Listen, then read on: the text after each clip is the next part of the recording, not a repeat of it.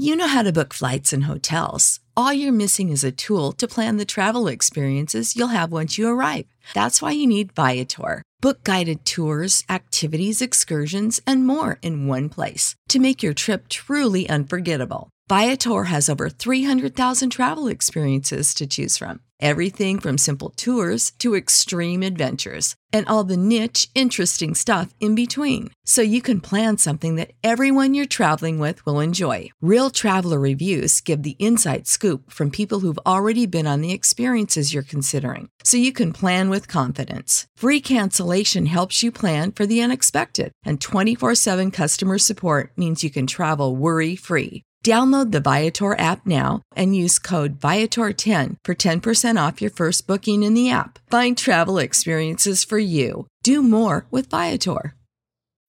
When you need mealtime inspiration, it's worth shopping Kroger, where you'll find over 30,000 mouthwatering choices that excite your inner foodie. And no matter what tasty choice you make, you'll enjoy our everyday low prices, plus extra ways to save, like digital coupons worth over $600 each week. You can also save up to $1 off per gallon at the pump with fuel points. More savings and more inspiring flavors make shopping Kroger worth it every time. Kroger, fresh for everyone. Fuel restrictions apply. Hello and welcome to the Modern Adventurer podcast, where explorers and adventurers tell their stories. Um, as I'm having my lunch, I feel stones start to fall away from the railway. And suddenly, out of nowhere, these two armed guards, armed to the teeth, run down the railway track, pointing their guns straight at me. I'm just about to have my lunch, and suddenly I'm told to identify myself. So today marks the one year anniversary of the podcast, and it has come so fast from exactly a year ago. I was in this room talking to Charlie Walker about his incredible experience cycling four years around the world. Over the course of the year, I have spoken to so many incredible adventurers and explorers, but this episode is going to be a little bit different. It's me talking about one of my trips. And this is just one of my stories from back a few years ago when I decided to run 27 marathons in a month across Kenya. And this is the story of that trip. It was embarking upon what one of my friends described as the stupidest idea he had ever heard of. The idea was simple though, it was to run from Mount Elgon on the Ugandan border to Kilifi on the Kenyan coast. A distance to say of running from here in London to Paris and then turning around and coming back again. Why did he think this was such a stupid idea? Well, partly because I really wasn't much of a runner. In fact, I'd never run a marathon before in my life, and now I was proposing to run 27 in a month in the heat of Africa solo and unsupported. So, looking back, it was probably a bit of a stupid idea. It also didn't help that I hadn't given myself that much time to prepare. They say to run one marathon, you need about six months to sort of prepare your body for it. I, on the other hand, had given myself three months to train for 27 marathons. And then there was the fact that I just accepted a new job offer, and I'd have to explain to them that one month after starting, I was going to have to take two months off or seven weeks to go and run across Kenya. Armed with very little knowledge and let's say a backpack full of assumptions, I quickly learned on day one what a quick Google search would have told me was that Kenya in the north is not very flat. I'd planned to start on Mount Elgon on the Ugandan border, which at an altitude of 2,500 meters is higher than any European ski resort. The scenery was beautiful. It had this sort of big rolling waves of hills, beautiful green forest and farmland, and these sort of dusty roads. However, it wasn't exactly the easiest place to do your first marathon every step I took was either going steeply uphill or very steeply downhill. It also, I remember at the time, it was actually quite a dodgy area. A friend of mine had given me like a report on the sort of safety of the area, and it was quite a dodgy area. I it was some sort of tribal dispute between the tribes up there and Ava, I, I can't even tell you. So with this I had to be escorted for the first 20 kilometers. But despite all the problems that had occurred, things started really well.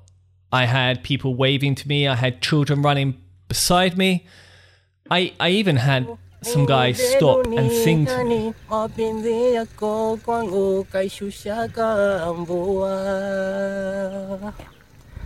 To this day, I still have no idea what he was singing about.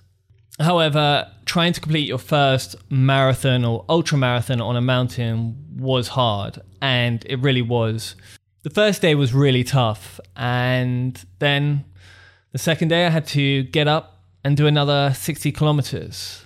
Because I had talked about doing this to everyone, I suppose the notions of slightly over promising and under delivering set in, and I probably felt that I might have bitten off more than I could chew. Another big challenge at the start was the food. Sitting at home in England, planning this trip, I would sort of look on Google Maps and, you know, pinpoint different areas to look at and see that I could maybe stop at that village and this village to find lunch or things to eat. However, up in the north, in these towns, it's not exactly overflowing with nice restaurants or supermarkets. When I got up there and I was sort of running along, when I got to these towns, which I'd earmarked as like, okay, you stop here for lunch, they were nothing more than a wooden hut with avocados and bananas. And so to run all day on just an avocado or a banana was really challenging at the start. But despite all that, I soon got into some sort of rhythm, getting up early each morning, running all day, staying in sort of hotels and lodges. It helped that there were such amazing things to look at while I was running. People think that sort of Africa is this really dry, dusty place, but a lot of it is beautifully green. And passing through the countryside on foot was an amazing experience. You know, if I was just in a car, you'd be going along at sort of 60 miles an hour, whizzing past all these little villages and towns. And there would just be a sort of blur in the background. But on foot, you actually got to experience the sort of real Kenya in a sense. You got the smells, the sort of taste, the people who you sort of met along the way. I remember on the seventh day when I'd just run about 30 kilometers in the morning and I was absolutely knackered. And so I lay under a tree to get some rest just around the sort of midday sun. And as I lay there, some kids started to sort of crowd around me. There wasn't very many, it was probably eight or ten, but they didn't want doing anything, they were just staring at me. I didn't really know how to sort of interact with them. Um, and after a while, I just got up and started walking and running on or jogging on. And they began to follow. And when I turned around, that group of eight had suddenly become 20. And they were laughing and giggling as they sort of ran behind me. I. while I was running, I sort of got chatting to them, trying to sort of interact with them, and they kept sort of pinching my arm and pulling my hair. I wasn't quite sure if they'd ever like I wasn't quite sure if they'd ever seen like a white person up close in person before. They asked me to come and see their school and I was like, well, you know, I've got another 40 30 40 kilometers to cover today and your hills up on your school is up on that hill uh, 2 kilometers out of my way, but hey, why not? This is these are the sort of moments that make these sort of trips incredible and and so I took the detour up to their school. But when I got there, there were hundreds of children there shouting Mzungu, Mzungu, which is white person in Swahili. And there they were, and now I had sort of a hundred kids wanting to sort of touch me and pinch my skin. Well, one of the teachers came to me and sort of just asked if I wanted to be shown around the school, and I of course accepted. I mean, I'd been running through these sort of villages with mud huts, and this school was really modern. It was very glass like. It, it looked completely out of place in the middle of the sort of Kenyan countryside. You know, this this building wouldn't have been anything different from something you might see in central London. After I had sort of spoken with the teachers and said my goodbyes to the kids, I carried on for the day and carried on down towards sort of Eldoret and Nairobi. A special day was the day I visited Lewa Children's Orphanage in the Eldoret district. It was about the halfway point between Mount Elgon and Nairobi. One of the reasons I undertook this project was to raise money for the children's orphanage there. And running through it made the whole experience really sort of special. You know, seeing where the kids lived and the amazing work that Phyllis Kano does up there for the children made the whole experience really personal. I mean, there were a lot of times where things were really tough for me on this trip, and having that in the back of my mind really sort of inspired me to sort of carry on, sort of gave me the strength to always keep going, no matter how tough things got. So, for the first week or so, things went well, surprisingly well.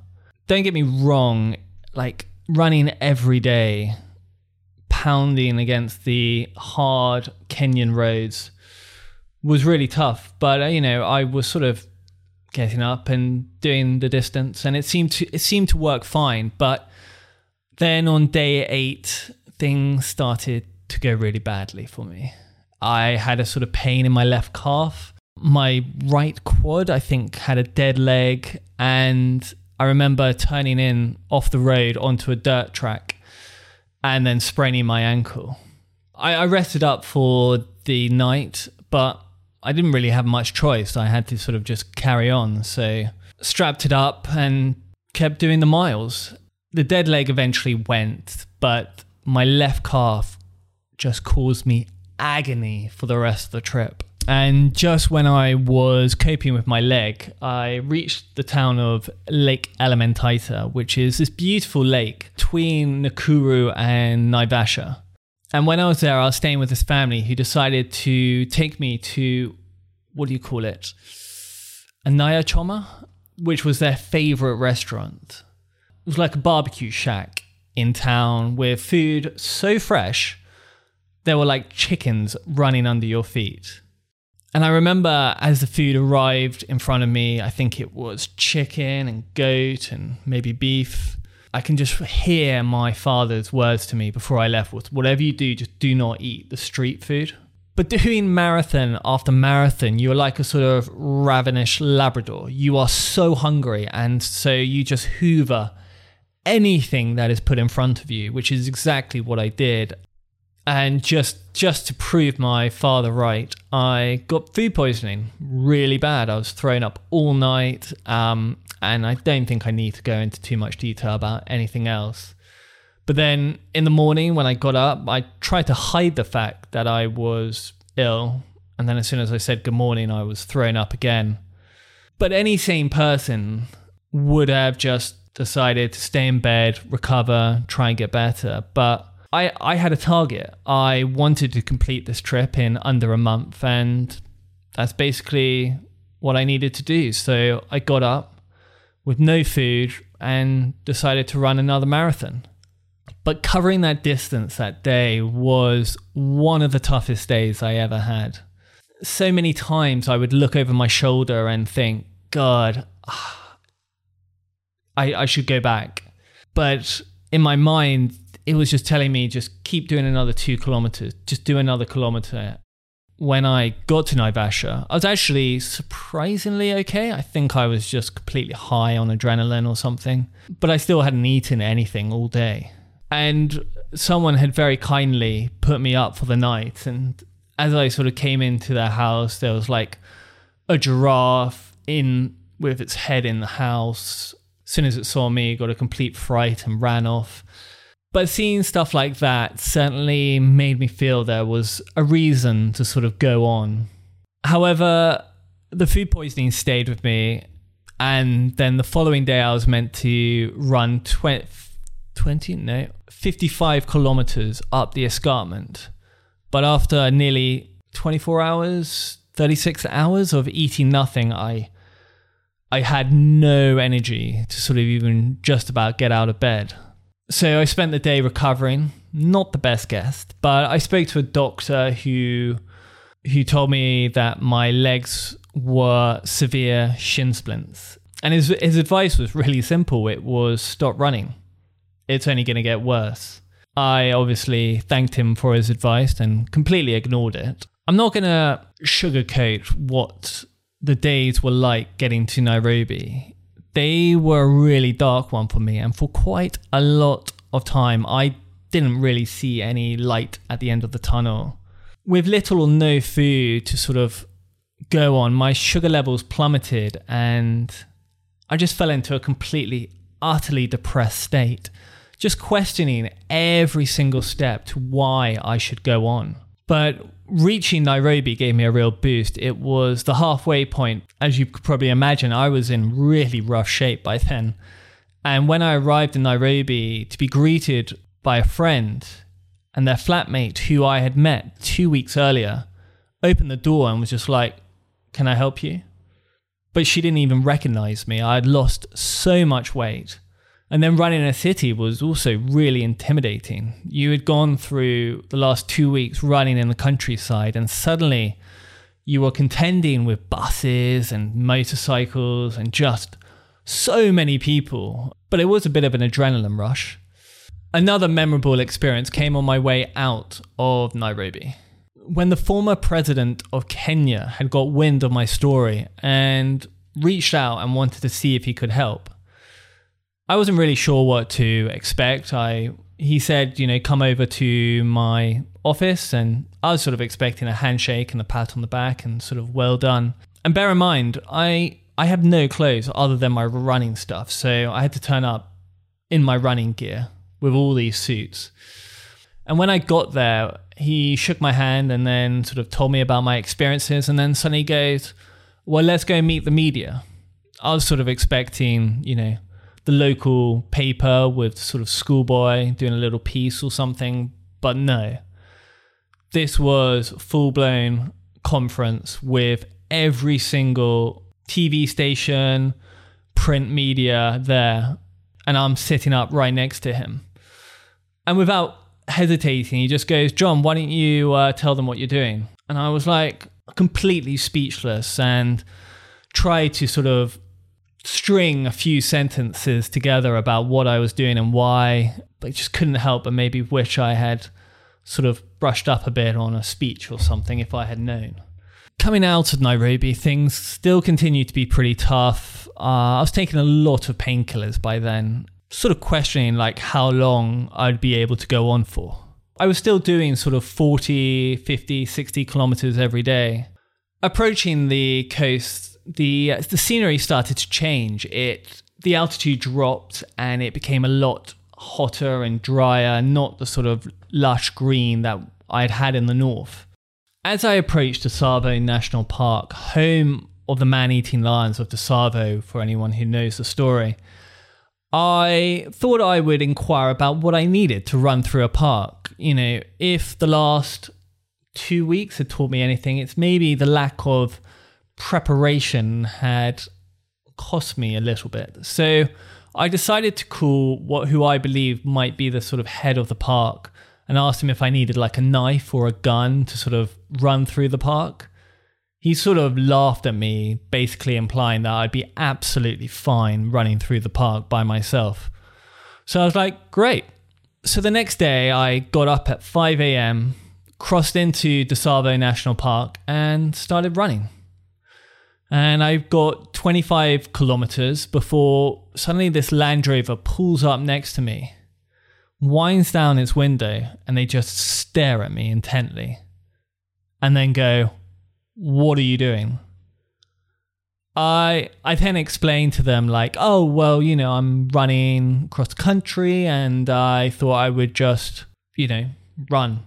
They look at me like I'm a complete idiot and they're just like, get in the van, you're not allowed.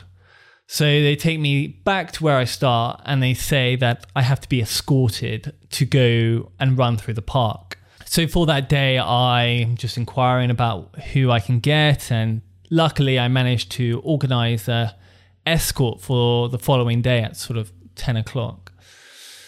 The following day, I had a Land Rover with four Rangers armed with AK 47s going along beside me as I ran through the park for 50 or 60 kilometers, going at, I don't know, 5, 10 kilometers an hour. I mean, so slowly.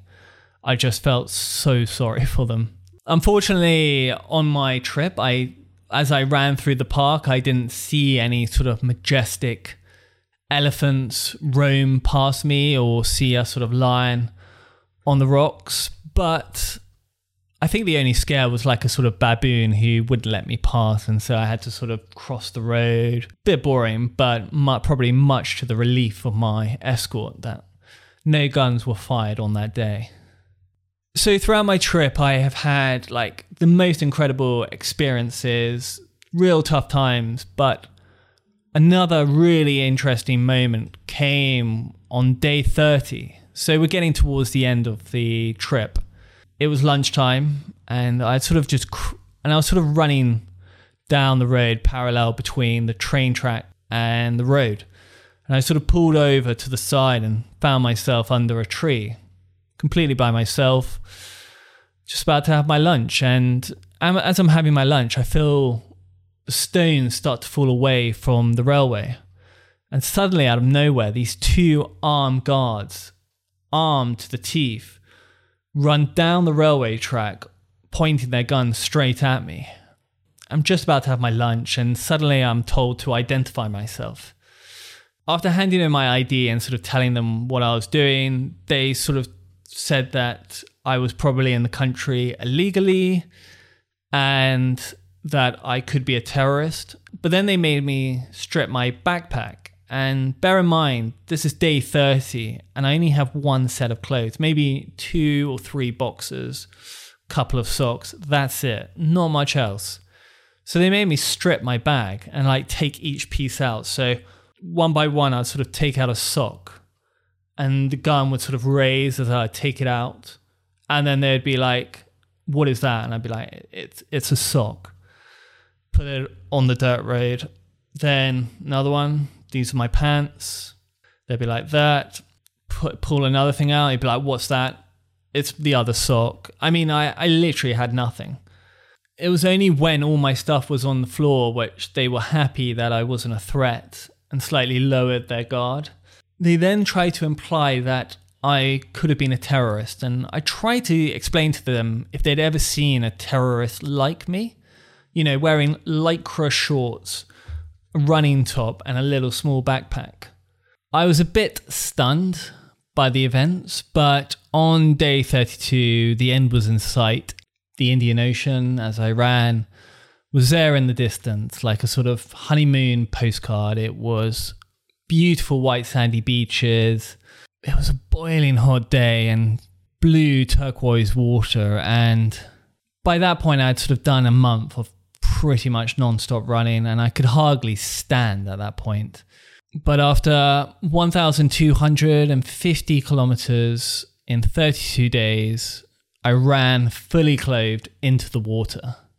It was a great relief to know I had finished. I'd lost six kilograms in weight. My legs were just getting worse and worse by the day. And I did look a bit of a mess, like some sort of crazy bearded hobo. It was a great relief to know I had finished, but in a strange way, it was also kind of sad because although this run had been incredibly challenging, it had also been like a life changing experience. Every little interaction along the way, whether good or bad, with the truckers, the policemen, just kept me going to sort of see what was around the corner there wasn't so much a fear of failure, but a fear of missing like the next big thing along the way. And although this was a solo and supported journey, I, I never felt alone running across Kenya. The generosity of the Kenyan people who didn't have a lot to sort of give would come go out of their way to sort of show me what Kenya was all about. You know, they would be running with me, give me food to eat, give me a place to stay. And they would just sort of go out of their way to sort of help and support me.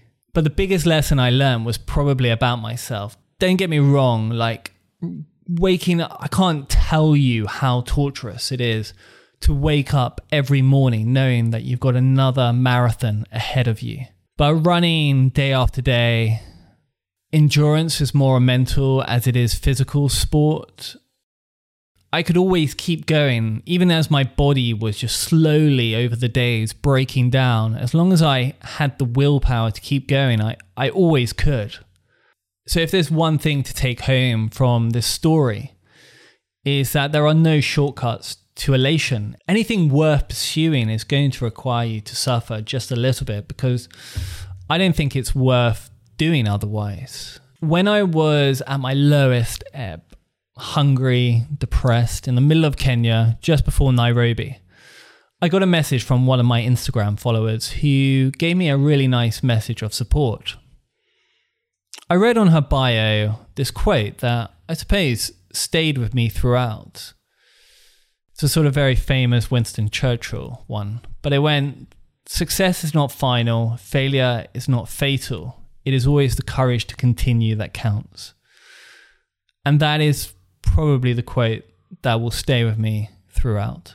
So that's my story from Kenya. It was an incredible trip, an experience that I will never forget for the rest of my life. And, you know, some of the people I've met along the way, you know, I'm still in contact with now and it's it opened up so many friendships and opportunities there and i've just absolutely i look back on that trip although my legs don't as just such an amazing experience when you need mealtime inspiration, it's worth shopping Kroger, where you'll find over 30,000 mouthwatering choices that excite your inner foodie. And no matter what tasty choice you make, you'll enjoy our everyday low prices, plus extra ways to save, like digital coupons worth over $600 each week. You can also save up to $1 off per gallon at the pump with fuel points. More savings and more inspiring flavors make shopping Kroger worth it every time. Kroger, fresh for everyone. Fuel restrictions apply. Save big on brunch for mom, all in the Kroger app.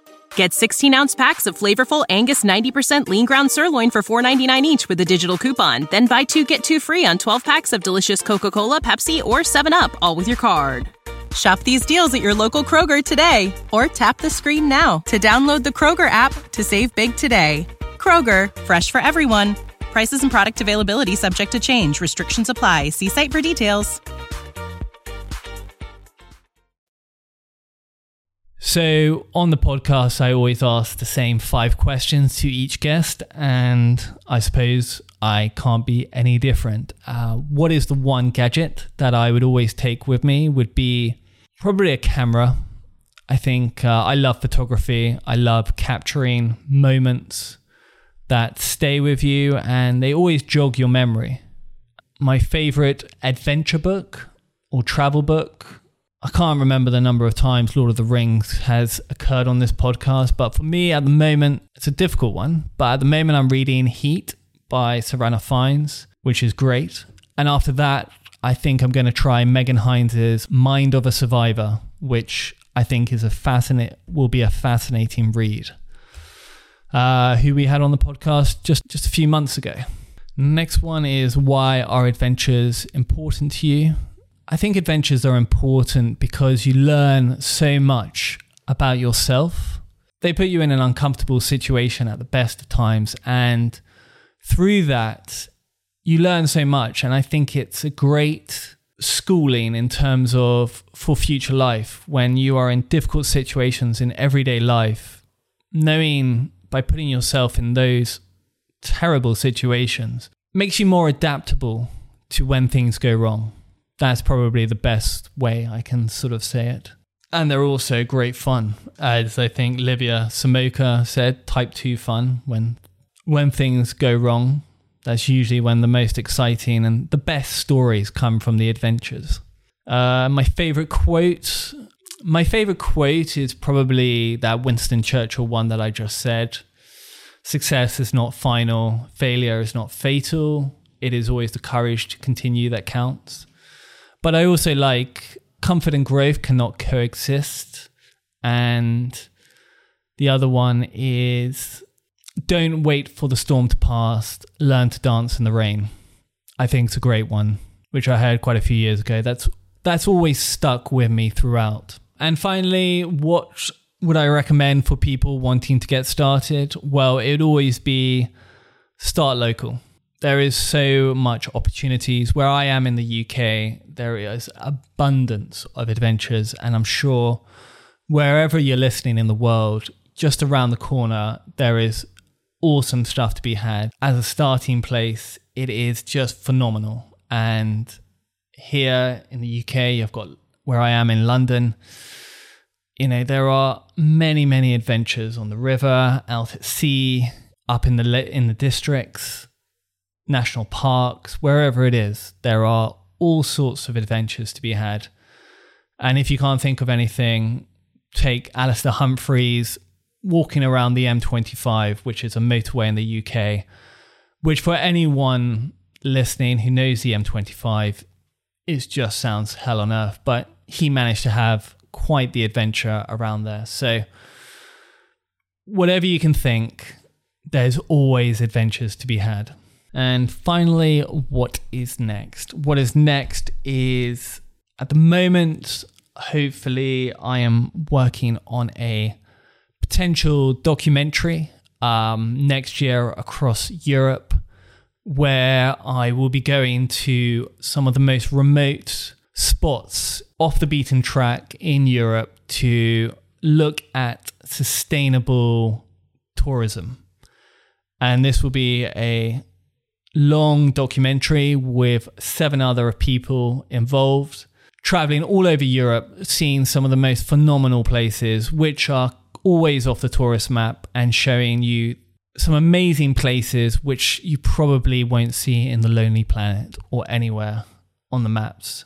And we'll be highlighting these incredible communities and showing a different side to tourism in Europe. So I hope you enjoyed it. Let me know what you thought of it. And I, I've absolutely loved doing this podcast. It has been so much fun and uh, just speaking to some of the most incredible people most incredible explorers and adventurers out there who are pushing their own limits of endurance and breaking records along the way. So I hope over the next year to be speaking to a lot more people with more incredible stories to tell. And if you've got any recommendations about who you want to see on the podcast, then please let me know. I'm always looking for inspiration and I would love to hear who you want to hear on the podcast. So I hope you enjoyed this podcast. If you did, please subscribe and follow the podcast for the future episodes.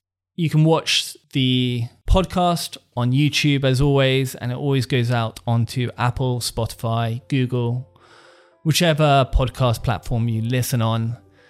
But I hope to see you next week for another fascinating tale of adventure, this time with Jasmine Harrison, who became the youngest female to row solo across the Atlantic. That'll be next week's episode. But till then, have a great day and happy adventures.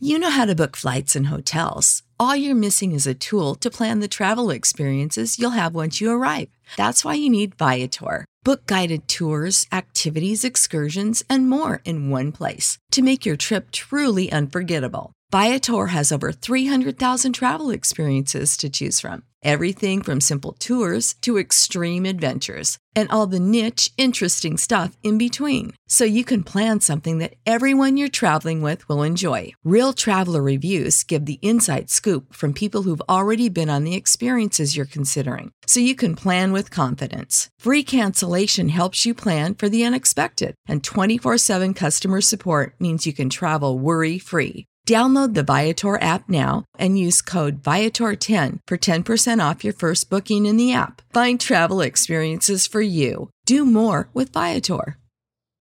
For the ones who work hard to ensure their crew can always go the extra mile, and the ones who get in early so everyone can go home on time, there's Grainger, offering professional grade supplies backed by product experts so you can quickly and easily find what you need. Plus, you can count on access to a committed team ready to go the extra mile for you. Call, clickgranger.com, or just stop by. Grainger, for the ones who get it done.